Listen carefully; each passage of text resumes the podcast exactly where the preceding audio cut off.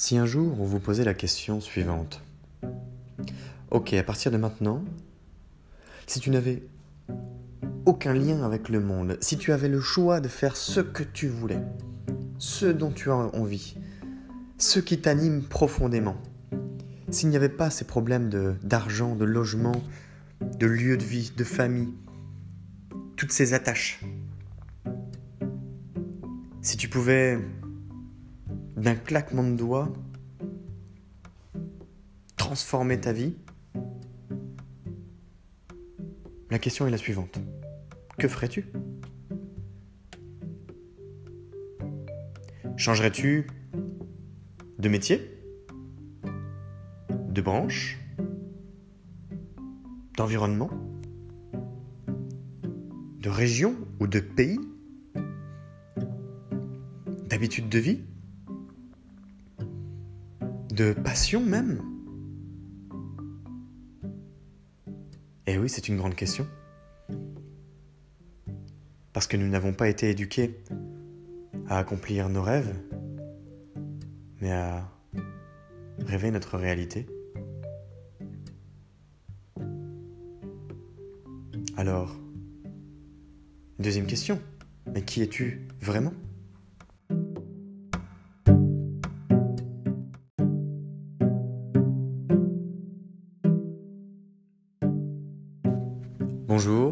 C'est Pierre. Bienvenue dans Les Doigts dans le Miel, le podcast qui appuie là où ça fait du bien. On va parler de reset aujourd'hui. Toujours dans cette dynamique de bestialité où nous sommes en conflit d'intérêts avec nous-mêmes. Lorsque certaines situations impliquent, entraînent des révélations que nous voyons dans une glace et que nous osons à peine nous regarder en face parce que nous ne sommes pas du tout alignés avec ce que nous faisons. Il y a ce grand écart qui, à la limite, entraîne une déchirure terrible et vous ne pouvez rien y faire. C'est faux. Vous pouvez y faire quelque chose. On peut tous y faire quelque chose. N'importe qui est capable de faire quelque chose à partir du moment où il se prend en main. À partir du moment où il se dit Ok, je suis responsable de ma situation. Je suis responsable de ce qu'il m'arrive. Je ne peux pas tout maîtriser et je n'ai pas su tout maîtriser. Je l'accepte. Et puisque c'est comme ça, à partir de maintenant, je décide de prendre la responsabilité de ce qui va m'arriver en faisant mon maximum pour que je construise mon moi de demain avec les efforts nécessaires pour atteindre euh, une vision, des objectifs. Et je vais négocier avec moi-même de telle sorte que tout ça représente à la fois mon ambition personnelle, du challenge, et que ce soit également accessible. Eh bien oui, parce que vouloir transformer sa vie du jour au lendemain, c'est bien joli, mais c'est terriblement contraignant. D'autant que on ne devient pas champion du monde par magie. On ne devient pas président sur un coup de chance. L'expression sur un malentendu, ça peut marcher. Elle est bien jolie. Mais c'est pas ça la vraie vie. Qu'est-ce que je m'accorde comme moyen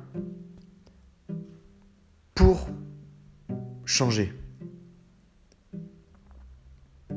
En tout cas pour me réaligner, pour m'aligner, pour m'y retrouver. C'est pas toujours évident de trouver la bonne phrase. D'ailleurs, il n'y en a peut-être pas qu'une. C'est toujours un ensemble de choses complexes. Néanmoins, ce qui est complexe, compliqué, est compris le jour où on arrive à le, à l'exprimer clairement et simplement. Ce qui se conçoit bien s'énonce clairement, n'est-ce pas? Pouvez très bien dire ⁇ je mange ⁇ et partir dans une description de toutes les saveurs qui explosent sur vos papilles. Décrire ce picotement très singulier du citron sur votre bouche, enveloppé dans une crème de coco, avec un peu d'ail, et ce qui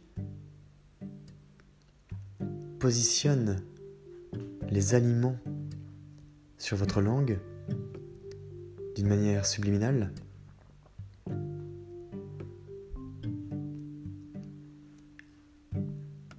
Tout est une question de balance.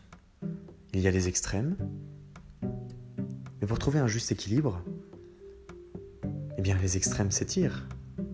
C'est toujours cette histoire de carambar. À quel point peut-on les tirer sans qu'ils ne rompent? En sachant que la corde est sensible, puisque ce qui peut rompre, c'est notre capacité à tenir debout, à être fort, à avoir cette attitude qui nous permet d'aller de l'avant. Négocier avec soi-même, ce n'est pas évident. Ça demande de d'être honnête. c'est déjà un premier pas. Dire OK, demain j'arrête de boire. Et vous avez un après vous un apéro prévu le midi même. Pourquoi ne commencez-vous pas maintenant? Un dernier pour la route. Et puis ça se prolonge. Le soir, vous avez rendez-vous avec des amis, vous traînez. Ça se poursuit dans la nuit. Vous vous couchez tôt le matin, vers 2h, 2h30. Ah, ça y est. Votre promesse de la veille est déjà foutue et partie en fumée. Et oui, et même si vous décidez de ne pas boire une autre bière la journée suivante, ou la journée d'après, vous avez déjà biaisé votre propre jugement parce que vous avez commencé par une faute. Vous ne vous êtes pas respecté, vous n'avez pas respecté votre parole parce que vos habitudes ont pris le dessus, encore une fois. Et vous vous l'êtes caché à vous-même. Vous vous êtes laissé entraîner par vos propres faits et gestes, par votre propre engouement avec ses amis. Ça marche à tous les coups on dit je vais faire ça, la première chose qu'on fait, c'est ne pas le faire. Trop de pression. On a peur. Oh oui, on a peur. Moi, je pense que quand vous avez vraiment envie de quelque chose et que vous ne le faites pas, c'est parce que vous flippez. Parce que vous avez peur. Parce que vous n'êtes pas doué pour vous assumer. Oh oui, je suis pareil. Mais moins qu'avant.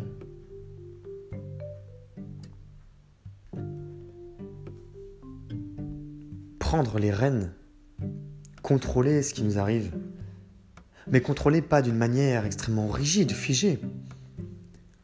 Contrôler pour discipliner, contrôler pour aiguiller, accompagner ce n'est pas du contrôle comme si on mettait un cadenas ou un verrou de tous les côtés.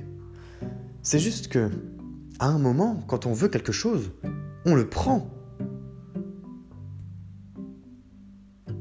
Et je ne parle pas d'une envie spontanée comme celle de piquer un carré de chocolat qui traîne sur la tête de la cuisine.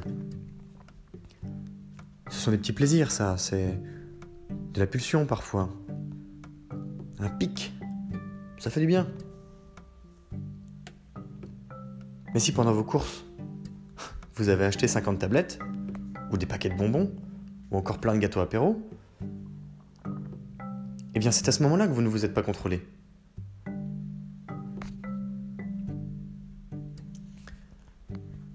Je vais prendre un exemple. Je vous l'avais promis. Il sera personnel.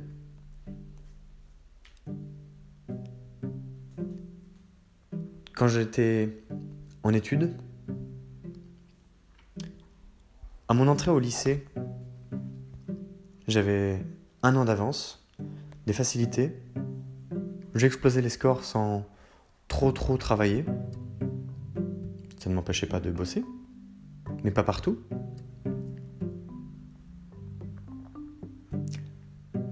Je suis passé par le lycée, puis par l'IUT.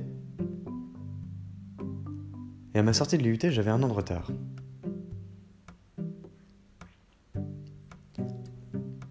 Je suis passé par une phase d'échec scolaire à partir du moment où j'ai mis les pieds au lycée. Sortie de route. Des conditions particulières, du sport-études, un décrochage scolaire, entraîne une sortie de route assez violente, un redoublement en première, un manque de travail par perte de sens, par sentiment d'inutilité. Qu'est-ce que vous voulez que ça me foute d'avoir des 20 sur 20 en maths? Quand c'est pour avoir un 20 sur 20 en maths Personnellement, ça ne m'a jamais excité. Et c'est pour ça que je ne mâche pas mes mots à ce sujet. À cette période-là, clairement, il aurait fallu que je puisse voir plus grand. Mais comment voulez-vous exprimer ça, enfant? Adolescent?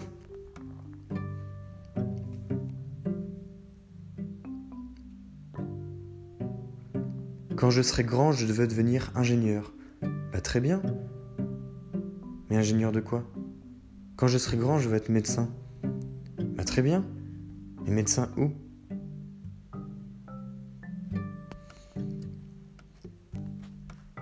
La difficulté, elle est de se repérer. Quand on a un conseiller ou une conseillère d'orientation qui vous dit Non, bah là, les maths, c'est pas trop fort. Euh, bon, bah ça, c'est pas pour vous. Paf Une porte qui se ferme. Ah bah du coup, quand on dit ça aux parents, euh, paf Une deuxième porte qui se ferme. Bah du coup, quand on vous le répète à longueur de journée, paf Une troisième porte qui se ferme. Celle-là, elle est terrible. Celle-là, elle est terrible parce que c'est la vôtre. C'est vous qui avez la main dessus. Dans cet exemple, c'est moi. Dans l'exemple de votre vie, c'est vous. Mais cette porte, on oublie qu'on la maintient en permanence fermée. On oublie que c'est nous qui nous empêchons en premier d'accomplir des choses plus grandes, plus fortes.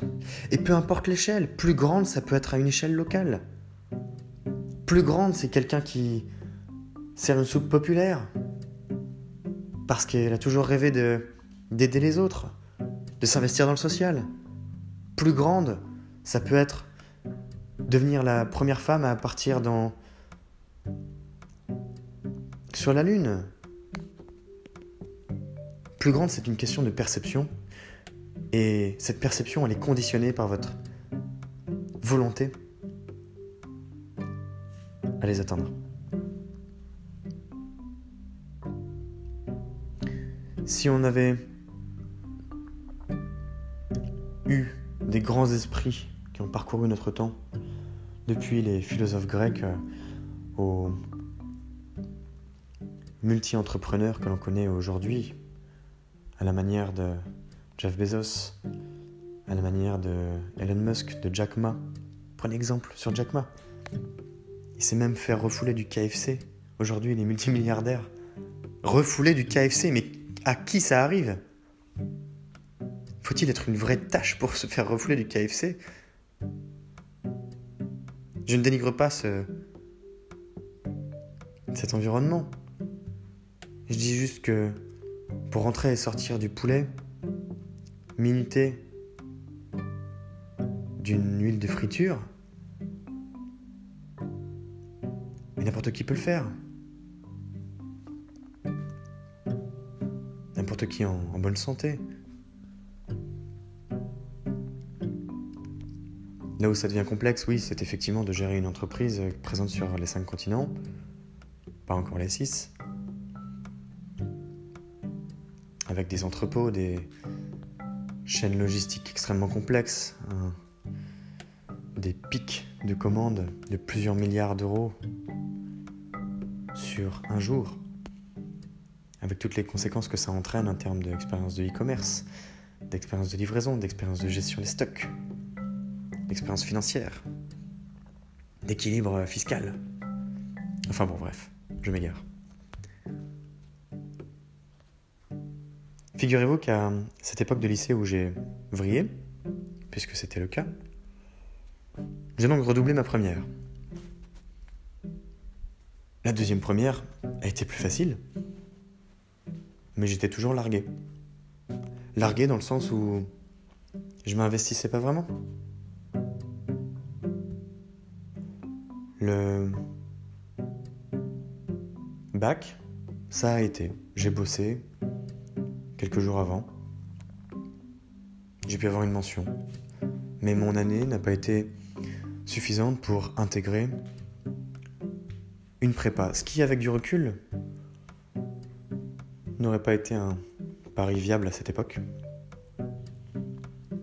Alors je me suis dirigé non pas vers des études de médecine, non pas vers des études d'avocat, non pas vers des études qui avaient l'air un peu plus sexy, mais direction l'IUT, qui ont été trois belles années de ma vie. Et d'abord sur le plan relationnel. En revanche, sur le plan personnel, même si j'ai pu y prendre du plaisir, on ne peut pas dire que je me sois réellement épanoui. Première chose, c'est qu'au lieu d'y rester deux ans, j'y suis resté trois. Et qu'à la sortie, clairement, je me suis dit, mais mec, mais tu fais quoi? Est-ce que vous vous êtes déjà dit ça? Mec, tu fais quoi? Qu'est-ce que tu fous dans ta vie? Tu vas où? Mais tu vas nulle part. T'es pas bon. Mais t'es pas bon pas parce que t'es pas bon, t'es pas bon parce que t'es pas dedans. Tu bosses pas, ça te plaît pas. Qu'est-ce qui te plaît pas? T'es largué, ça va où? Et ça change rien d'avoir euh, du soutien autour de soi. Ce qui change, c'est, c'est que ça retarde même cet effet, euh, cet effet bombe. Le soutien, des fois, c'est très dur. Avoir du soutien. Parce qu'en réalité, ce soutien est bienveillant, mais n'est pas adapté à la situation. Parce que ce n'est pas tout à fait l'orientation que le soutien devrait avoir. Parce que c'est plus une projection des autres sur vous? Parce que c'est difficile d'avoir de l'empathie? À tous âges d'ailleurs. Parce que c'est difficile d'être vraiment à l'écoute? Parce que c'est même difficile d'en parler? Parce qu'on ne sait pas en parler?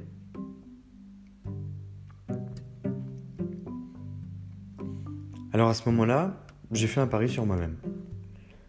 J'ai compris que j'étais euh, dans les choux. Mais dans les choux, genre, euh, genre vénère, genre violent. Genre salement.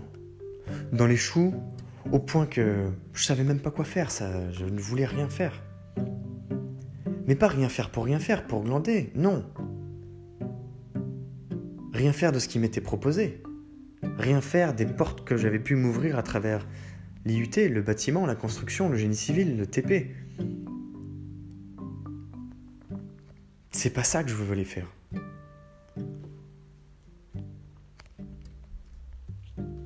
Cependant, quand vous avez 4 ans de lycée, plus 3 ans d'IUT, ça fait 7 ans.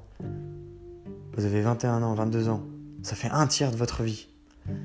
Et quand pendant un tiers de votre vie, vous êtes à moitié absent,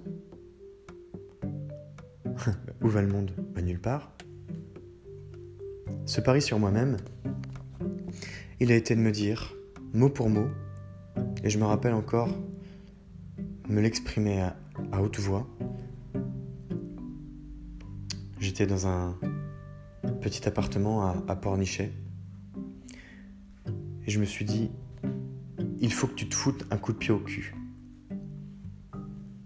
J'avais besoin d'un coup de pied aux fesses. Mais j'avais pas besoin d'un coup de pied aux fesses de la part des autres. De ma part. De ma part. De moi. J'avais besoin de, de me retourner. Alors je ne sais pas comment est-ce qu'on pourrait imaginer ça en physique, physiquement, puisque faudrait être à, à la fois très souple, voire désarticulé. Mais j'avais besoin de ce coup de pied aux fesses. Alors j'avais eu de la chance parce que on fait un stage en première année. Pour le coup, j'avais fait deux deuxième année. On fait un stage ouvrier en première année qui m'avait permis de découvrir une super équipe. Je m'étais bien plu avec eux. Pendant un mois, sur un chantier. Alors je suis allé sur le site internet de l'entreprise. J'ai postulé. Et on m'a dit, viens nous voir. Et j'ai été embauché. J'ai été embauché en tant que maçon. Il faut savoir que mon tout dernier stage, à ce moment-là, j'avais fait un stage de conduite de travaux sur un énorme chantier. C'était le plus gros chantier de, tout l'Ouest français. Où je m'étais senti tellement largué, à la fois parce que je n'avais pas assez travaillé, mais c'était un petit peu au-delà. C'était la compréhension que pour atteindre certains salaires, certains métiers, je n'avais pas pris la bonne voie. Que les écarts sociaux, ils se forgent, mais dès la primaire, dès le collège, dès le lycée.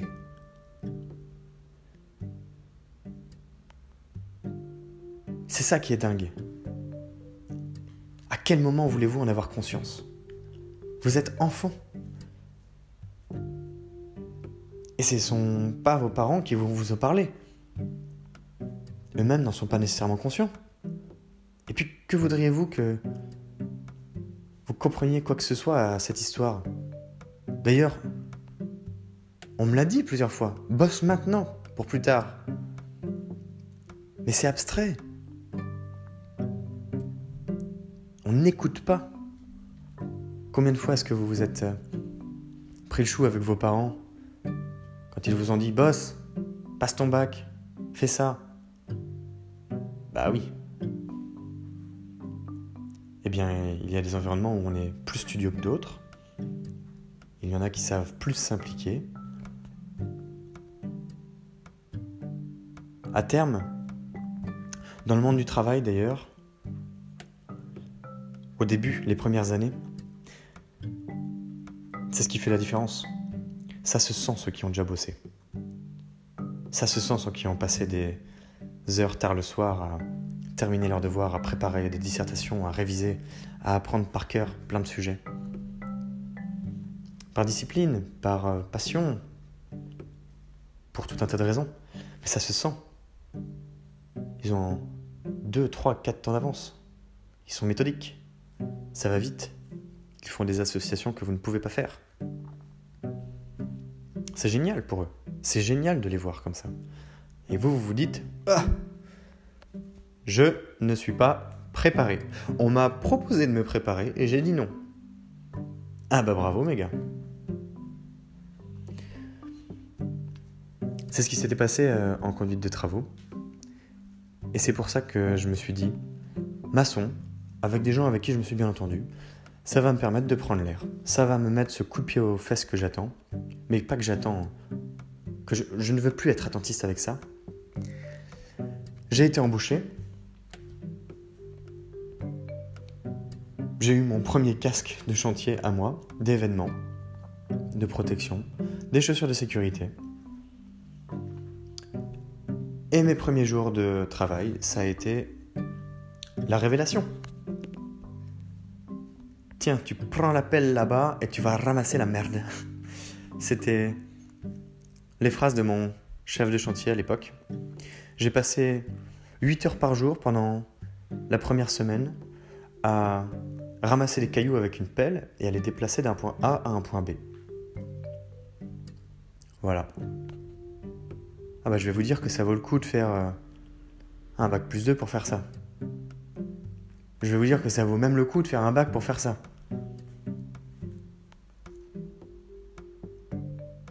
Ça sert à rien de faire des études pour faire ça. Dans ce cas-là, honnêtement, euh, pour, pour, faire quelque chose comme ça, mis à part le, le, le fait de faire attention à sa condition physique, mais il n'y a pas besoin d'études. Ramasser des cailloux à un point A pour les transporter à un point B, la meilleure comparaison que je puisse vous faire à, ce, à cette période-là, ce sont les bagnards que l'on peut voir dans des, dans, des, prisons et qui cassaient des cailloux avec euh, une pioche, avec un boulet attaché au pied. La seule différence, la seule différence qu'il y avait, c'est que le boulet, il n'était pas dans mes pieds. Il était dans ma tête. Donc je vous passe les détails des ampoules, des mains ensemble mais qui se durcissent, des conditions difficiles de travailler sur le chantier.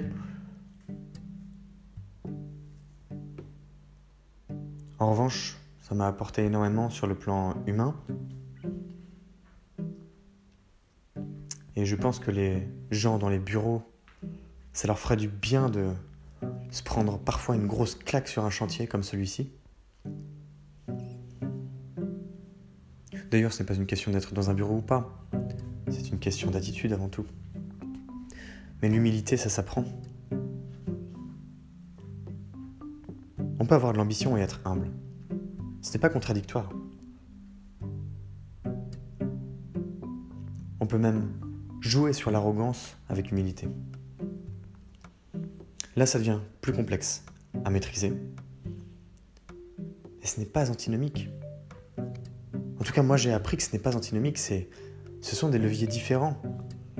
Mais on peut jouer avec une extrême complexité en étant toujours congruent, en étant aligné.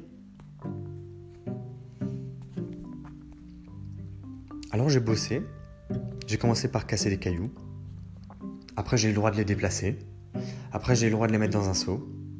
Après, j'ai eu le droit de les mettre ensemble pour faire des petits murs, puis pour faire des plus grands murs. Après, j'ai eu le droit d'utiliser d'autres outils. Et oui, c'est comme quand on est enfant, on apprend à mettre des pièces carrées dans des ronds, non pas dans des ronds justement, mais dans des espaces carrés. Faut que ça s'assemble. Et bien là, vous réapprenez à faire la même chose. C'est comme si vous réappreniez, réappreniez à écrire, à 30 ans. C'est à peu près la même chose. En revanche, c'est concret. Ça se voit. Votre réussite se voit. Un mur, s'il est droit, c'est top. S'il n'est pas droit, on casse. Et on recommence. Et ça coûte de l'argent. Donc le chef n'est pas content. Mais vous savez pourquoi? Parce que vous l'avez vu. Vous l'avez palpé. Vous l'avez manipulé. Personnellement, c'est ce dont j'avais besoin faire, faire des trucs. Petit à petit, j'ai pu passer un grade, deux grades, trois grades, quatre grades, cinq, six, sept grades en moins de deux ans. Parce que ça me faisait du bien, parce que j'étais content d'aller au travail le matin. Jusqu'au jour où le déclic est arrivé.